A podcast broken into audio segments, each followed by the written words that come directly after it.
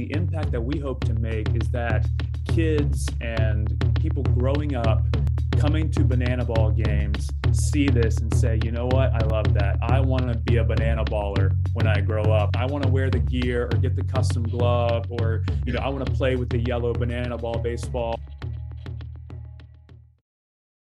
Welcome to another edition of the Columbia University Sports Podcast, the Cusp Show, where we talk about the business of disruption, media, innovation, all different kinds of things. I'm Joe Favorito, along with my co-host Tom Richardson. Tom, we are back together for the first time in quite a while at the beginning of July 2022. Oh my God! Uh, on the eve of July Fourth weekend, uh, it's hard to believe that it is uh, already July. This we're recording this in July one. Uh, we've had a night. We had a nice month of June. Joe, I was just telling some of my friends from out of state how was one of the nicest Junes we've had in years because we really didn't have any heat it ended up oh, being a very pleasant month overall. Yeah. yeah, weather-wise, I mean that's the first thing you got to talk about when you're from New York, right? So, um, but no, it's it's um, it's nice to have a little downtime on the academic stuff. Mm-hmm. Um, but you know, you mentioned I, as, as, soon as you mentioned the word disruption in your opening, which you often mention, we often mention. I was thinking, wow, could it be any more disruptive than it is these days in certain parts of this business? Uh, and I'm referring, of course, to probably the biggest news of the sports business in the last few days, which is the announcement from the Big Ten that two LA colleges, USC and UCLA, will be joining the Big Ten so they can play Rutgers after a five and a half yeah. hour plane flight. But so, cra- so, that's a crazy development. And, I, and also, just one more point, though, that I noticed, because I was always a fan of that really clever logo, the yeah. B. The B10, right? That everybody knows. I had forgotten that they're not actually 10 right now. The conference currently is 14. Yep. And with the additions of the two new schools, it'll be the big 16. So I immediately went to the challenges that the marketing department will have of how they switch up that logo unless they just stick with well, it for old time's sake. You're also making a big assumption that they're done adding schools. Oh, okay. Well, maybe for now, because I assume if there's anything else to come, it would have been done as part of this announcement. But maybe uh, not, not yet. Well, do you know yet. something I don't know, Joe? Like, you know, here's your chance to break know. some news. We'll see. But um, you know, one thing we want to get to our guests, but um, I looked up because I once again I had nothing better to do last night. When Rutgers went to the Final Four in 1976, the longest road trip for wow. men's basketball, the entire season, was 400 miles. Their closest home wow. game now wow. is just under four. A road game is just under 400 miles for every sport. And and right. Rutgers actually has the second right now already has the second longest road trip. Rutgers to Nebraska, which is I think 1,200 miles. The longest actually, which is really interesting, is Florida International at UTEP, which is oh 1,600 miles. So yeah. so think about think about the Rutgers you know, uh, Rutgers lacrosse, if UCLA adds lacrosse, spending a weekend, you know, in California. Or how about, you know, as somebody pointed out, Rutgers very successful in baseball. Now they got to go play USC and UCLA in baseball. Good luck with that. So it's insane. Well, every every sport, anyway. especially and obviously the ones with more limited uh, funding, it's, it's just it's kind of crazy. But I mean, I think we've come to the point with certain of these categories in our business, college sports being close to the top, where nothing is sacred, everything's on the table for discussion and for mm-hmm. disruption, mm-hmm. and it all leads to back to media and marketing and entertainment. So it's a good kind of segue for this conversation yeah. today, which I'm personally very excited about. This is I, we're about to talk about one of the great, in my humble opinion, one of the great sports and entertainment marketing stories in American sports over the last 10 years or so. So, Joe, why don't you set it up? Sure. So, um, a while ago, Tom, we had on someone when this was just getting started in a various different form uh, to come on and talk about wood bat baseball and, and what was then a, a team that was looking for an opportunity to fill stands, and it was called the Savannah Bananas. And lo and behold, it has morphed into, as things do, something totally different in one track and kind of similar in another track. Um, but uh, we're going to talk about the evolution of the bananas, what they're looking at from a baseball or an entertainment standpoint, and what they've done, and the amazing, worthwhile credit that they've gotten for kind of reinventing you know what happens on a baseball diamond, um, both from a fun standpoint and from an engagement standpoint with businesses and fans. So, Jared Orton of the Savannah Bananas, welcome to the Cusp Show. What's up, guys? You know, you, you forgot to mention July 1st is Bobby Bonilla Day. Another it is Bobby great That's right. I saw that By the way, so here's morning. an interesting thing about Bobby Bonilla. And everybody talks about the Mets. Do you know that the Orioles pay him 500 grand every July 1st as well for a longer period yeah. than the Mets are going to pay him the 1.3 million? Yeah. So, it's a beautiful it's wow. a beautiful thing. He gets all the credit, but you know, the the deferred contracts across all the professional sports oh, are yeah. Outrageous, Crazy. outrageous. Yeah. But you know, you mentioned July 1st. I was like, come on. Yeah. One good more point. celebration and, this weekend. And by the way, yeah, no, that, that, my, thank you for that and that good baseball reference. Right. As I have my Is Mets, Mets shirt, shirt on, you did have your Mets Bobby shirt Bonilla, Bobby Bonilla is going to be invited back and will attend the renewal of Mets Old Timers Day in August. By the way, thanks to Steve Cohen. So, there we go. Anyway, all right. Let's, so, let, let me start with this. This to me is really fascinating. So the, the tagline of the team, I believe, because I just made sure I just double checked the website. Fans first, entertainment always. And I smiled to mm-hmm. myself when I read that. First of all, it's excellent, but it also uh, is not exactly consistent what we see with most teams that we know of in professional sports, where it's maybe fans second or third and entertainment occasionally. Um, so I love the fact that, that that just kind of is the overarching theme of this whole enterprise. And I will just say preemptively for those listening to definitely go to the site and watch the 20 minute video about the backstory, the founding of this team. It's really one of the great stories. And I know, Joe, you, we're going to talk about real sports and, and, the coverage they got there, which raised mm-hmm. the profile. But but Jared, why don't you just talk about like just the mentality that kind of got this going? Because to me, that it all started there, and everything else stemmed from that. Yeah, that that's that's an interesting part to start with because I think you know part of our origin story is that we don't come from outside money, we don't come from outside investment, we don't come from capital. Uh, we didn't uh, get get wealthy somewhere else in another business and parked our cash in a sports team. And so the mentality of fans first was we've got to wake up every single day and do something that delights our fans. And if we don't, we won't have anything. We quite literally will not have anything if we don't have those fans. And so we do that by entertaining them, and people want to be entertained and people want to have fun. sorry excuse me and we so we exist to make baseball fun. That's that core you know mission is to make baseball fun. And and that's what fans first is. We've got to wake up every single day every single day delight our fans do something that entertains them so that they go out and say you won't believe what the savannah bananas are doing. Have you seen the video? Have you been to the game? Did you hear about what they did you know on the field last night? Did you see what they're doing with banana ball? Like are you seeing all these things because if we don't do that we will have no fans. And yes you know the the money and all that comes from that but at the core principle we've got to delight the fans and we've got to do the things that um, that put them first. And and there's you know when we think about our fans there's a variety of fans. We think about our external fans the one who comes to the come to the games. Uh, we think about our internal fans like the people that work here and do business with us. We think about our vendors and uh, the people that we are in relationship with. And obviously we think about ourselves what's it take to make every single person a fan? Um, t- so take us back to the origin story because there are a lot of people probably don't know there are parallel paths for the bananas. Two are they two separate businesses or do they work together now? You know when we first started this thing out as as uh, you know the, the story's been told you know, professional baseball was in Savannah for, you know, 90 plus some odd years. Uh, and we, we played in this wonderful ballpark, Savannah, in, in, Savannah, Georgia, Grayson Stadium, that, you know, has seen all the greats come through. And it got to a point in Savannah in 2015 where the professional team who was affiliated uh, in, in professional baseball said, you know, Savannah's no good, the stadium's no good, the city's no good, the fans are no, you know, it's just all these negative things that were coming out. And they basically held everything hostage and said, We're leaving. And they left and went to Columbia, South Carolina. And I had known Jesse and Emily uh, previously when I was in school and, and uh, in, in Belmont, North Carolina, uh, right outside of Charlotte there. And I remember getting a call from Jesse one day and he said, Have you heard about what's going on in Savannah? You know, the team's leaving. What do you think about putting this Coastal Plain League baseball team in Savannah. We could go take over the stadium. We could do this college woodbat thing. You know, we've already been inside this league. We know what to do. Uh, and we were pretty naive at that point because we thought, oh, we can do anything. We can, you know, save baseball in Savannah.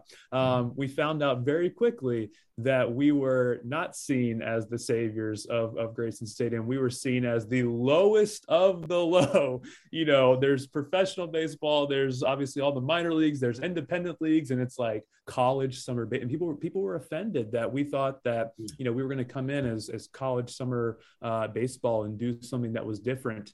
And early on it was a struggle. You know we were we were marketing like everyone else. We were uh, doing business like everyone else. We were talking about things that basically they had heard every single time. You know, a new ownership group comes in, they make all these promises. Yeah, yeah, yeah, great. Well, you know, we, we know you'll probably be out of here in three or four years. Um, and so we were we were on a very tough path the first few months here in Savannah. Nobody cared. Nobody knew who we were. Everyone expected us to fail, uh, and it took some real ingenuity on creating a tension around the Bananas brand and coming up with the logo, the name, the the the actual entertainment concept of it that really put people on that different path of, oh my goodness, this is something different that we've never seen in Savannah, Georgia before. And so that launched us into that 2016 campaign, uh, where on February 25th, 2016, we announced the world, you know, we were going to be the Savannah Bananas. People freaked out, they lost their minds. You know, people thought this is the dumbest thing on earth. This is a joke. You guys are making fun of baseball. You know, no one's going to come to the games. Like this thing is over. Um, and we just felt like, you know what? There's got to be something different here. We've got to work ourselves into a different niche of the business because you know we're never going to be uh, the New York Yankees. We're never going to be the Dodgers. We're never going to win the World Series. You know, we're never going to have that prowess. How do we work ourselves into entertainment and baseball together. And that was kind of that genesis of 2016 into what it is today. And of course, it's changed over time, uh, but it all came down to we've got to make baseball fun for people. And if we don't, we're probably not going to have a business very long. Wow. I mean, you know, you say you're not the New York Yankees, you're not a professional MLB team, but Joe, I got one stat, and Jared, that blew my mind when I was doing some research for this. Joe, did you know that the Bananas have more Instagram followers than the Cincinnati Reds? 599,000 versus 500. Not, surprised. seriously, that is an amazing fact. So I want to I want to spend a couple minutes on how you actually did you did and are doing your social media because that's an accomplishment that Joe, I think it's fair to say no other low profile quote minor league enterprise in this country in, in sports has even close to. And by the way, that is also a very, as we all know in American media and, and social, that's a very good barometric reading on the popularity of a brand, how you're doing on Instagram. So, uh, Joe, so before, before we do that, yeah. let, let's fast forward because, like I said, it's almost two different two tracks of business. So you've got the wood bat league and all the fun stuff that you're doing in the traditional side. So bring us up to speed with what people think the overall bananas, which will be getting most of the coverage do? And then to Tom's question, how does that play out on social across both teams? In 2020, the, the wonderful uh, roller coaster of 2020, we came to the the end of that season where we only were able to serve you know maybe 25,000 fans or whatever that was um, and we said we've got a real problem here and it's not uh, it's not the pandemic. It's the fact that we've been in existence for now five years. We're at a we're at a true capacity limit. We cannot sell any more tickets. We cannot have any more games. We're stuck in a league. We've got no upside in this thing to actually drive the business forward, uh, to bring things to our fans, to create new fans.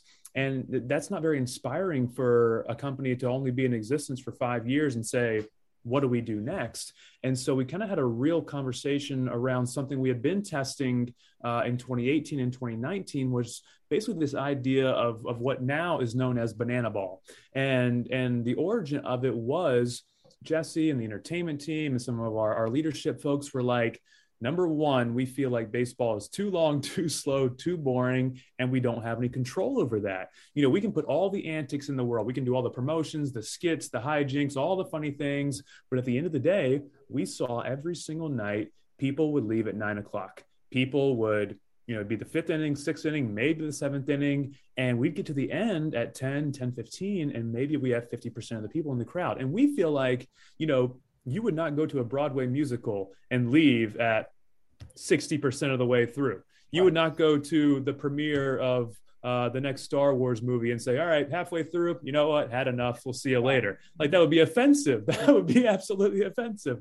And so, but, but people do that in baseball. And, and you look at, you look at the traditional other sports and you look at soccer and hockey and a basketball game. And I know football's a little bit longer, but I think that's a little bit of a, a uh, an outlier. You look at movies, you know, being 90 minutes long for the most part, like people don't go to things for three plus hours. Like that just doesn't exist.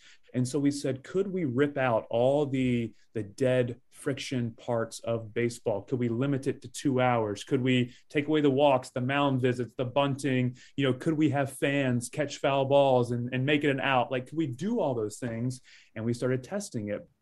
And then in 2020, uh, we launched this new vision for where we wanted the bananas to be. And part of that was a touring show and going on the road and broadcast and banana ball and uh, bringing it to 250,000 people. And we started really casting this vision of like, this is where we want to go. And maybe that exists outside of our traditional league structure. So in uh, in 2021, we got in contact with uh, Mobile, Alabama. They actually had the same story, kind of like us. They had a minor league team there for 20 years they left the stadium. It sat empty after 2020. And so we launched our One City World Tour uh, to Mobile, Alabama, and uh, played at Hank Aaron Stadium. Actually, Hank Aaron's childhood home sits next to that stadium. Um, and we played banana ball for two nights, Friday and Saturday. We had our team, the Savannah Bananas, and we had our, our alter ego or arch nemesis, the, the party animals. And we took all of our entertainment the band, the dance team, the PA announcer, both teams, the dad bod cheerleading squad, everybody. We went to Mobile, Alabama. Um, 8,000 people showed up over two nights. It was it was emotional. It was like, oh my goodness, I can't believe this is happening. We went back to the summer season. People were tremendously confused. People were showing up with the banana ball rules to our summer game saying, okay, I'm here. I'm here to catch the foul ball for the out. We're like, no, no, no, no, no. That's the summer thing. Very confusing. So we said, you know what? We're doing it again. Uh, and we embarked on um, our 2022 Banana Ball World Tour this past spring went to Daytona, Montgomery, uh, West Palm Beach, the spring training home of the Nationals and Astros, went to Rickwood Field in Birmingham, the oldest ballpark in America, 1910, uh, went to Kansas City, Kansas, and played against the Monarchs in the American Association. And every single night, anywhere from 4,000 to 10,000 people showed up and watched Banana Ball and it was the most thrilling six weeks of our lives. We are now back into the summer season of the Coastal Plain League, but we are actively preparing for how do we take Banana Ball and this world tour to every corner of these United States uh, because we believe that's that's the brand of the future. It's Banana Ball. Yeah. Wow. So, Jared, did you guys? I assume for the purpose of these competitive games on the tour you actually have formal codified rules of banana ball. So could you just go over the highlights, the, the rules highlights of how it's different? You mentioned you referred to a couple yeah. things, but specifically, like how how are you cutting that time out in a formal manner? Right. Well, we're just doing it the easiest way to do it. We're putting a time limit on it. Uh, so the games are two hours. No, no ifs, ands, or buts. We uh, we have the national anthem we say play ball, and Jesse Cole gets on the mic and says start the clock, and boom, we're in a two-hour uh, countdown into into the game. And so the the the basic structure of it is that uh, it's kind of like a mixture of match play in golf mixed with like boxing rounds kind of in a way and so the let's say we we start the first inning and the party animals are up to bat and they score zero runs, three outs, you know, they, they score no runs. Now we go to the bottom of the first. The Bananas are up to bat. If the Bananas score one run, the inning is over. They win the inning, and now we're off to the second inning. So what you don't see, like what we had the other night here in our traditional game, we had a seven-run third inning. I believe it was the third inning.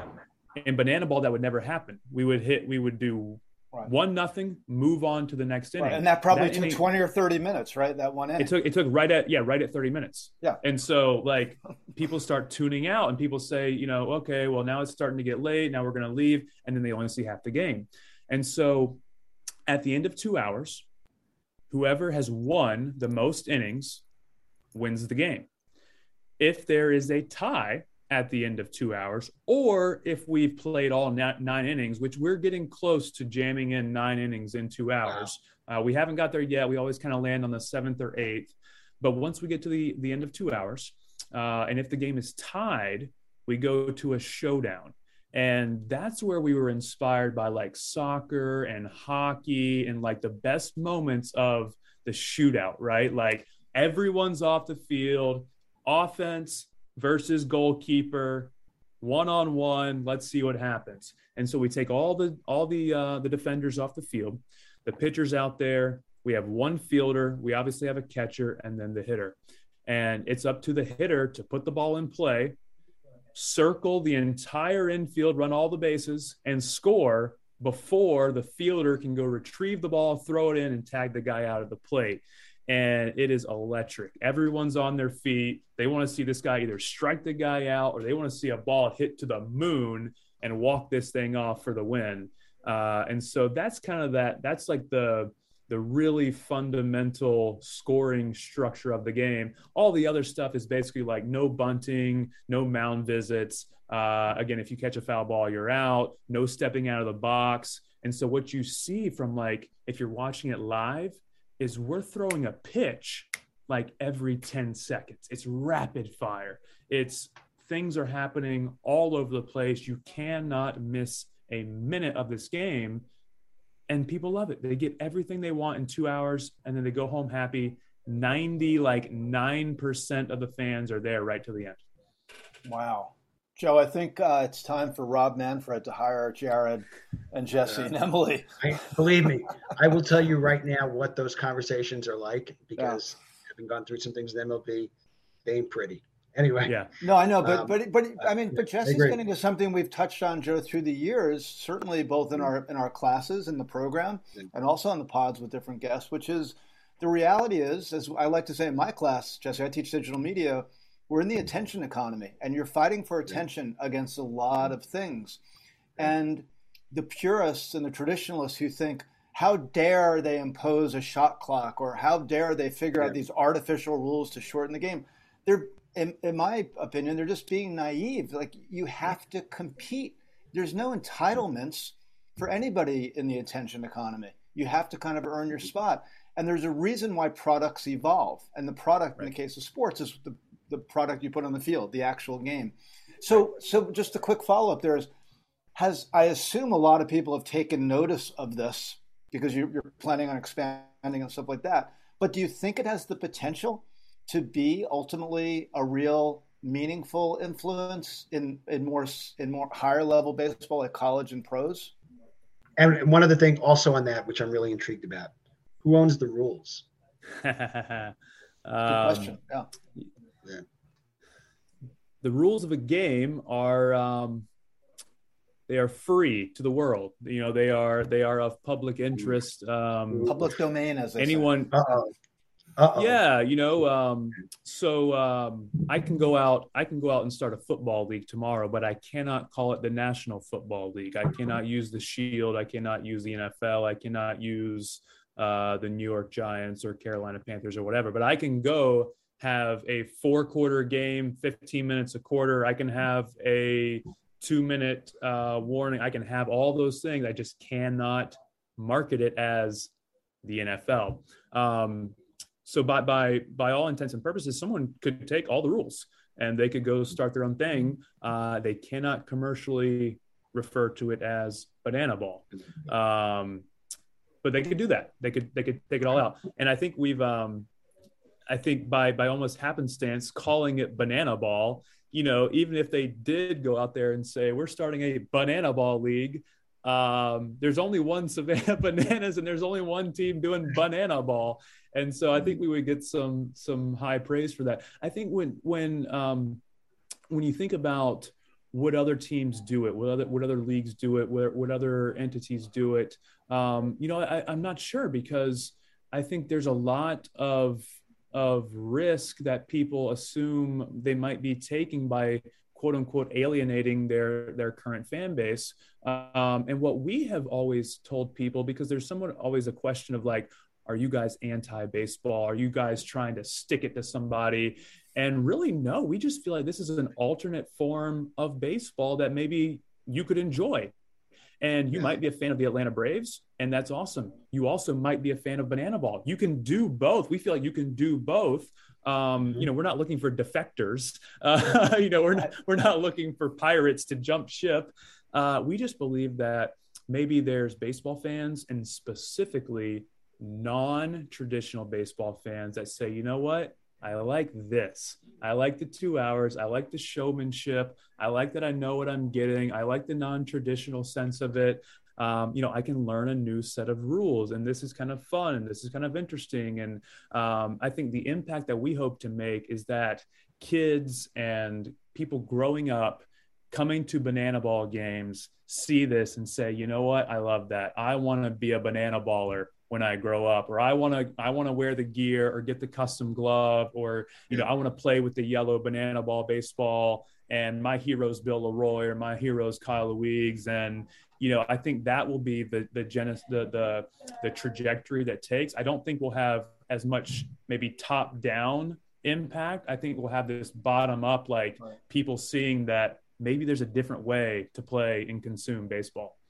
It actually, and it goes back to really what you kind of answered what Tom's question was, but you were actually a gateway to bring people to the other, the traditional form of baseball who may come in and say, Oh, I never really watched baseball. Now I don't know whether they'll go and watch three hours, but you're actually yeah. opening up a door and creating conversations that baseball, traditional baseball, actually needs. Tom, I mean, that's really what I, yeah, I agree. And and yeah. and by the way, you know, one element of this we haven't touched on yet, and I want to ask Jared about Joe before we get to the back to my social media question. Yeah. Yep. Jared, how do what is the mindset of the players? Because obviously you don't want to turn it into a joke, and you've now have six years of experience doing this. Players are competitive by nature. I, I assume most of these are elite high school and some college players that end up playing in a league like uh, Coastal Plain or in Banana Ball. How, how do you need to kind of screen the player? I mean, let's say they have the skills physically to do this. Do you need to screen them like attitudinally, like they're cool with all this? Yeah, stuff? A hundred percent. I think this this is a conversation that people have in business, but also in sports a lot. And it's like, do do people buy into the culture of what's being created here? And if you if you don't, that's okay. It doesn't make you a bad person. It just you're not going to thrive here. And our coaching staff that was on the summer college side, Tyler Gillum and his staff, they've been at this. I mean, they're, they're in their fifth season with us, which you do not see usually in college summer baseball, guys coming back and over and over and over. And then what we've seen is the players have come back two years, three years, four years. We actually hired Bill uh, Leroy and Kyle Weeks after their fourth season with us to become full time employees with us and then be kind of the faces of Banana Ball. And what we're seeing is that we allow guys to have more fun and show their personality. And oh, by the way, they're extremely talented when they get on the field. And I think when we are able to show that both can exist, there's going to be a certain set of players that say, I would rather go do this, have a ton of fun, show off my skills, travel the country, play in front of you know 350,000 people, get treated really well, have great facilities, go on the road, be in hotels and have a presence on social media and build a brand that maybe I wouldn't get if I yes get drafted, but then I get dumped into the minor league system and you know maybe I don't pan out. And so um, we are starting to get really high level talent. Most of them on the banana ball side are currently playing independent league baseball somewhere else. Uh, but mm-hmm. now as we really start grooming this thing, we're going to start actively recruiting college seniors, guys who have been out for a year or two. Maybe they had their minor league deal uh, rescinded, or maybe they got dumped out of independent league baseball and say, hey, here's the opportunity. Do you want to have fun, play by, play baseball, and make an impact on hundreds of thousands of people? Uh, this is your chance to do that. Amazing. Um, so, uh, so regarding social media, obviously yeah. you got all this going in 2016 it seemed like the inflection point based on the video that I watched on the on, on the founding was the actual choice of bananas as the name. It became controversial, as you said, but one of one one of you guys, you or Jesse, I think, in the video said the, good news is we get everybody in Savannah talking about this team, yeah. uh, and you sold one season ticket. He said it like in the first two months or something like that, yeah. but it worked, and, and you and you started on this trajectory at some point you guys had to build a marketing plan which included of course social media. Talk about how you approached that as a as a digital marketing um, complement to what you were doing in the analog world of these entertainment uh, uh, presentations of baseball. Yeah.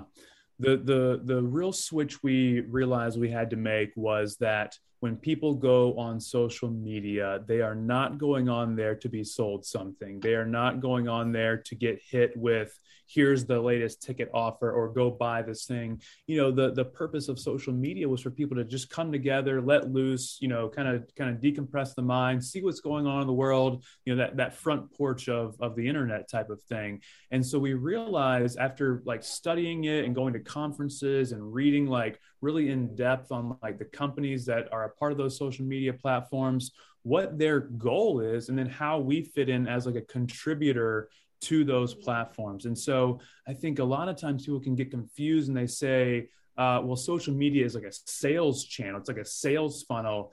And that is quite literally the opposite of what those platforms want them to be. You know your your job as a contributor to them uh, whether you like it or not is to get those people to stay on that platform for as long as possible. Mm-hmm. and i know that that's controversial. I know that there's a that's lot true. of science and there's there's health behind that but that's what they want. And so if you want to win on those channels you've got to do that.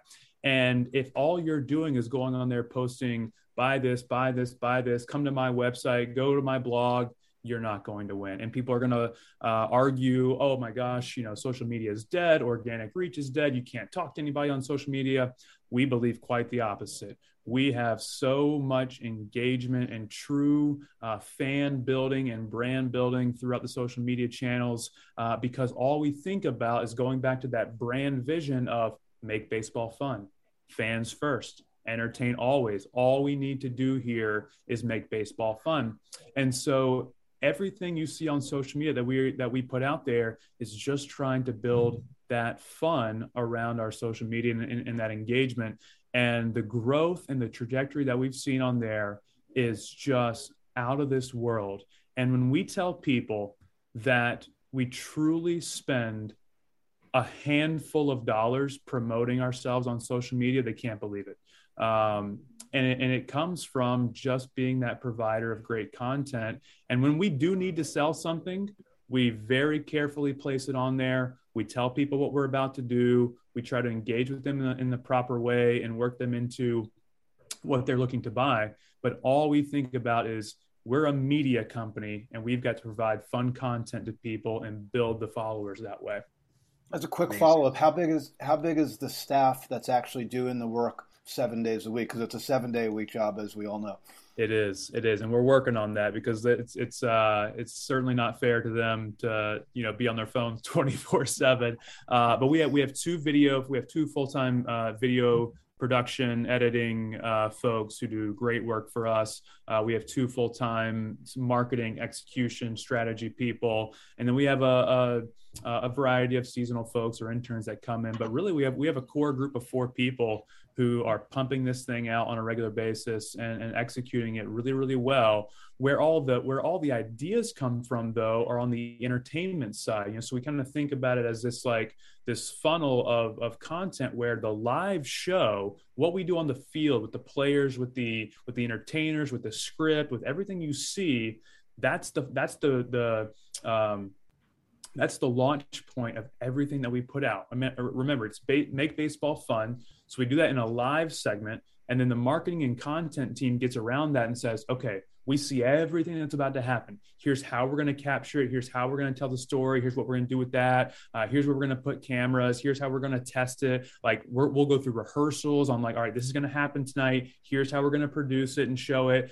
And then marketing execution team says, okay, uh, that would be great for this channel, or let's make it where it's omni-channel, or let's put that specific on TikTok, or uh, like right now we're going through kind of a YouTube thing where we're putting some longer form episodic type deals uh, onto YouTube. And so there's all these pieces that come together, and the marketing and content team says, "All right, we've got all the inputs. Now let's spread them to the world." Cool. Hey, um, so a couple questions, and I know uh, we're going to run out of time. We could talk for hours about this stuff. Um, so is it run as one business, both teams? Because I'm trying to figure out like what the profitable side is, or where yeah. you know, obviously. And then the other piece of that is you know, the two people I'd love to know if if they've given you input or if you reach out to them. One is Mike Veeck, yeah, um, good friend of our show and um, somebody I known the Veeck family for a long time. He and Night Train and his whole family. And then the other side is the Globetrotters. How yeah. you know has you know um, Keith Dawkins, who's now running the Globetrotters, come mm-hmm. along and said, "Hey, you guys are doing something similar. We should work together, winter, fall." So the business side, the Globetrotters, and the Veecks. How do those? Yeah.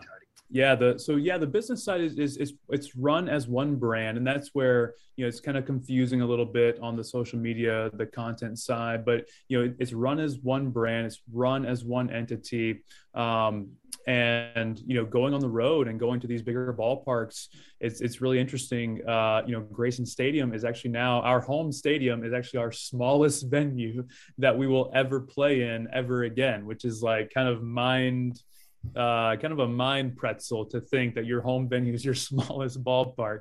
Uh, but there's nostalgia here. And, you know, just last night, Thursday night, we had uh, people from 27 different states uh, were, were in attendance on Tuesday where there was people from 35 different states, Canada, Ireland. I met a lady from Ecuador. Uh, I mean, people literally coming from all over, all corners of the United States and the world to come to Savannah, Georgia to see the Savannah Bananas play. And then when, when we go on the road, uh, you know, we're going to these these wonderful ballparks, new cities, new stadiums, uh, and people are not just coming locally. They're when we went to Kansas City, people coming from all over the Midwest, coming coming from the West Coast, uh, people driving 10, 12, 14 hours. Uh, we met fans that couldn't get tickets to a certain location, so they drove to a different location uh, to come see us and so that that really is kind of the when you when you talk about the upside you know that's where we saw all right banana ball the ability to tour the ability to go to other stadiums and venues and markets and reach new people that's where we're really going to grow the business. And yeah, the Globetrotters have, have been an inspiration to that. Uh, I know Jesse's had a few conversations with with some of their executives and just learning, you know, the ins and outs of that business. You know, we, we've been inspired by the old traveling baseball teams, you know, the Negro League teams and, uh, you know, the Barnstormers and uh, the House of David and the, you know, the, the, uh, the King and his court and people like yep. that. The, the, the true, the true showman of, of baseball and, and, uh, and sports. And, you know, the, the, the caveat though, is that, you know, people say Globetrotters, people say WWE, you know, there's a variety of, of scripted things that we put into play, but the one difference is that it's real. There's a real baseball game taking place, and we don't want to ever take that away. There's there's 18 players out there competing once that ball is put into play, you don't know what's going to happen. You know, uh, we had Bill Lee go out there, you know, 75 year old Bill Lee. You guys probably saw the videos, Spaceman. Mm-hmm. Uh, he goes out there and he goes three up, three down, and people are cheering. He's coming out of the, you know, crowd drinking beers and, you know, doing his thing. Well, one night he throws a pitch and a guy just cranks a ball five million feet over the right field fence. And I'm laughing. I'm like, that's it. That's the stuff you just don't know if you're going to see that night. Matt Wolf, who's our uh, circus rodeo clown trick pitcher uh, from Oklahoma, did the same thing. He's got 19 trick pitches. He wears uh, the, the, the rodeo clown overall uh, Wrangler cowboy boot get up. Uh, he goes out there. He does all these crazy pitches. Throws from the left side, throws from the right side, under his legs, behind his back, crazy stuff. Same thing. He goes out there throws a pitch, bomb hit off of him. And it's like you can't script those things. And so we script it, and it's just like the Globetrotters, just like WWE, but then there's this real element of there's a baseball game happening. And that's wow. really fun. So it's not the Washington Generals, right? They're, they are actually playing to win. We've we've lost we've lost multiple times already. I think we actually right. split the road series. Uh, the Party Animals beat us uh, half the time, and that's that's a little bit of the difference. And um, yeah. And then the the last piece of it is we're going to continue to look to build characters and people and storylines, and you know make it something that re- that really people can care about. But we're I think the what we're trying to do is take so much inspiration from as many people as possible. Take something from the Globetrotters, take something from WWE, take something from uh, Walt Disney, take something from you know the cruise line industry, take something from Amazon. Like there's so many great things that are out there, whether they're sports and entertainment or business or customer focus or whatever that might be. And we get to take all those things and kind of mold them into the Savannah bananas and say, all right, world, what do you think? Oh my God. I'm, I'm ready, Joe, to propose a book that, that you and I can ghostwrite called Banana Marketing. There is a book, is, right? Didn't you guys do a book already? Did you really? I didn't know that.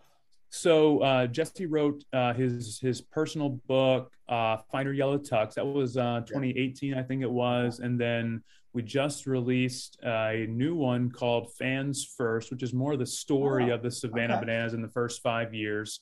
Uh, we have we've had some folks. You know, we've got this documentary coming out in August on ESPN where they followed the whole wow. uh, 2022 wow. Banana Ball World Tour. Uh, obviously, you guys mentioned the HBO stuff, and there's there's a lot more to come. Where people the cover of um, Sports Business Journal this week. So yeah. sports, um, sports business sure, journal. Before we get yeah. to the last segment, let me let me ask one more media question.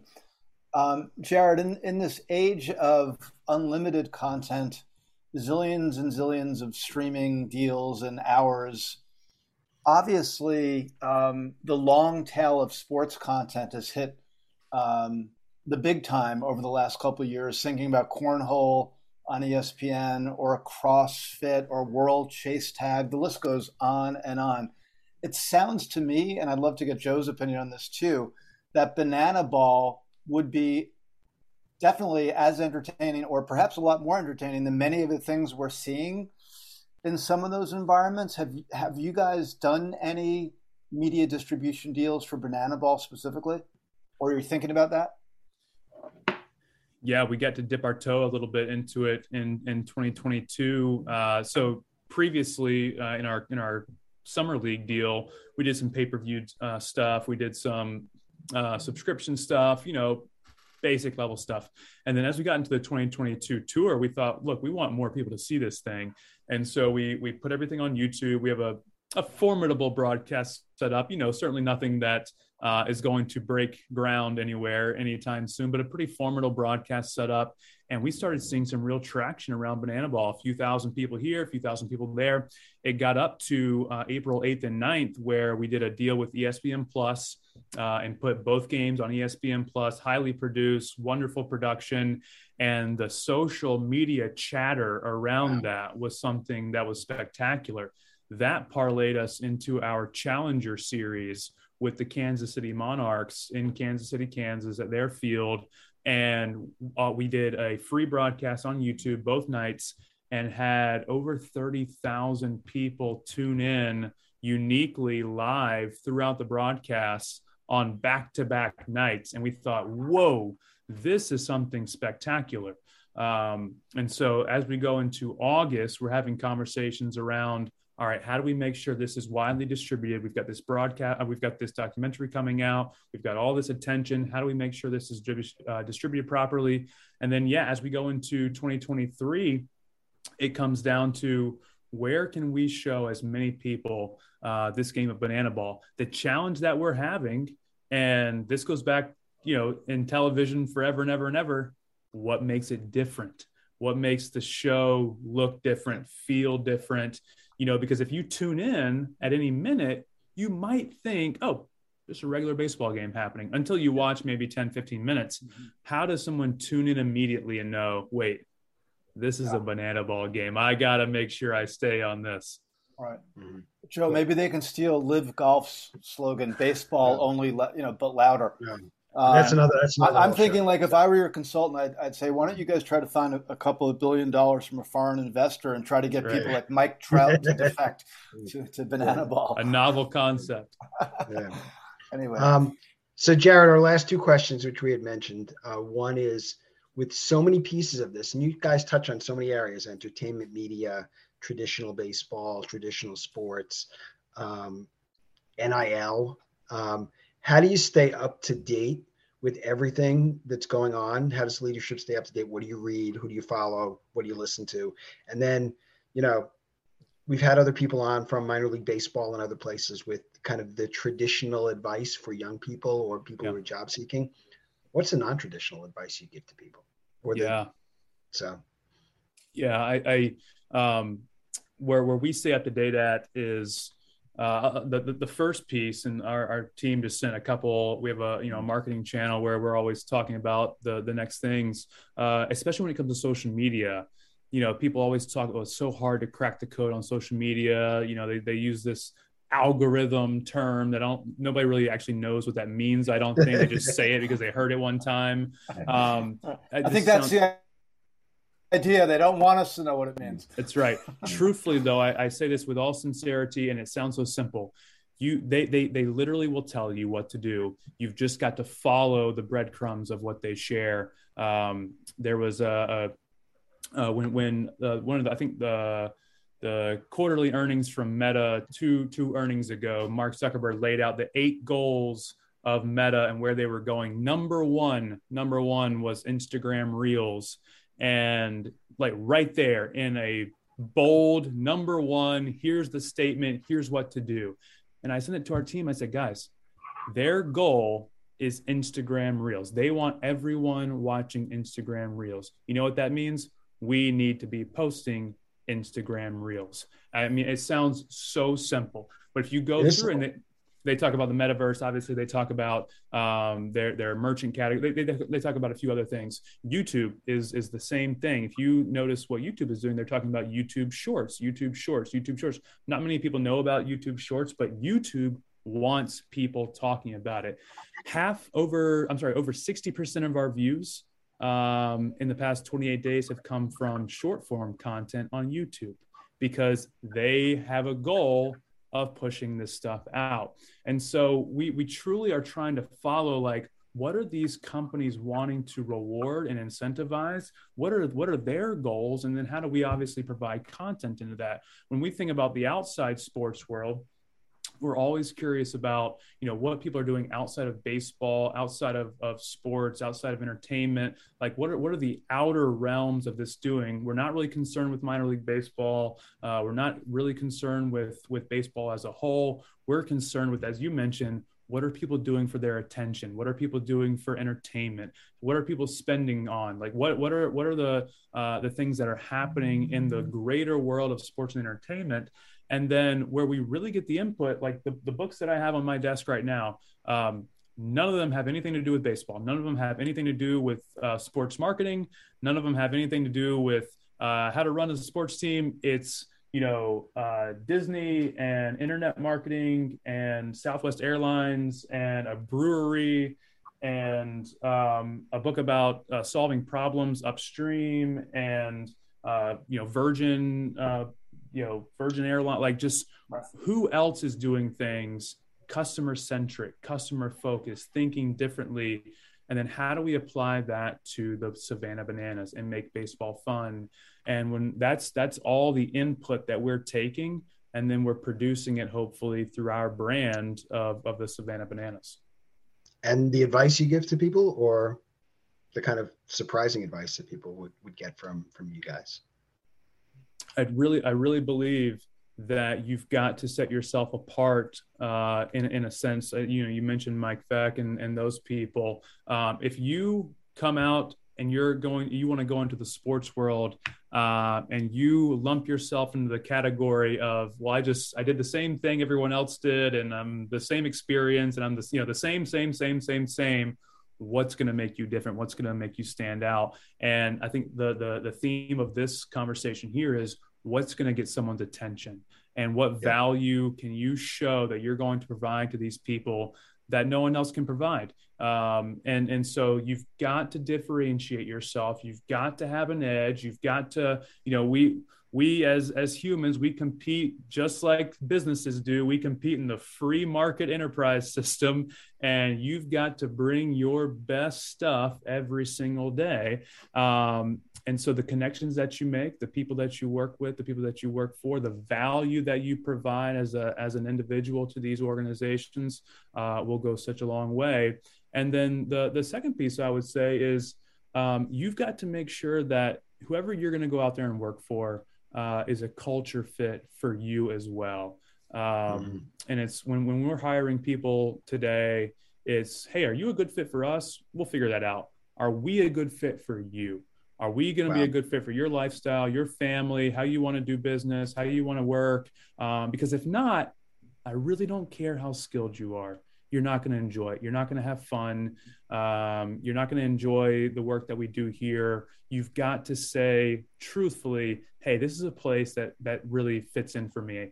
Um, and when you have both of those things, you know, um, I forget the book, but uh, it's called, you know, getting the right people in the right seat on the bus. You know, just getting the right people on the bus, not not all the way there. You've got to get the right people in the right seats on that bus, and when that happens uh, you're joining a pretty powerful organization. Cool. Wow. Great stuff. Tom, you want to wrap us up? Yeah. Amazing. First of all, two really good answers. And the first one I just want to reference quickly, Joe. It might be the first time when we've asked the question, how do you stay smart? Someone led with the idea of following and paying attention to the companies that you're trying to do business with or want to do business yeah. with, such as you're, you're kind of like um, retrofitting your strategy into what they want, like TikTok or mm-hmm. or, yeah. or, YouTube or Instagram. That's really smart. That that is really good. So that was a great answer. And then this idea of trying to stand apart. I, I know it's sometimes easy to say that, but sometimes hard to do for people. But it does require a little bit of risk. Sometimes it does require a bit of effort. But I, I think the inspiration for this Savannah Banana story is far-reaching beyond individual brand building um, Joe, I, I, mean, you and I have been in the business a really long time. We've we've met, we've had the good fortune of meeting and talking to and working with all kinds of different companies. I, I don't want to over exaggerate this statement. I think this is one of the most interesting stories I've been exposed to in the business uh, in my in my thirty year, year well, career. most interesting stories has a chance of success. There's been lots of interesting stories. Well, and, I mean, interesting in that it's, it, I, I think it's kind of a, an object lesson for marketers, whether you're the National Football League, you're the New York Mets, you're WWE or LIV Golf, whoever. Like there's a lot to be learned from this story, and I think one of the things that is um, quite um, inspirational, I would say, Jared, is that if you people do take the time to learn the backstory, listening to your story today or watching the video or whatever, and see what's become of this idea back when uh, back when uh, Jesse first called you, it really is an incredible an, an incredible journey. So congrats on all that. Yeah, thank, thank, you for you. joining us. We really appreciate it. Yeah. Hey, um, last thing. So give us all the places people can find Banana. Oh yeah, we forgot to. Also, by the way, we'll also find you.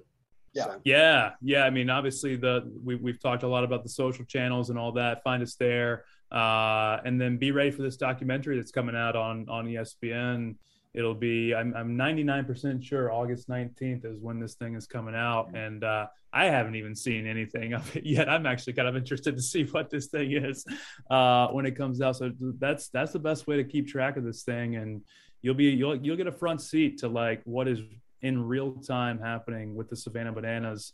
And uh, i think people will remember hopefully long time from now you know when they first saw this team when they first got a glimpse of it when they you know they, they were a part of that that early nucleus of of bananas fans and um, you know we're, we're we're embarrassingly easy to get in touch with and find and and uh, and come and come come to see us and check us out.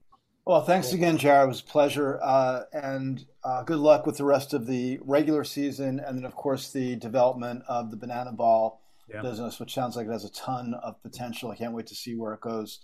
Uh, thank you, Joe, for um, for the convo setting this up.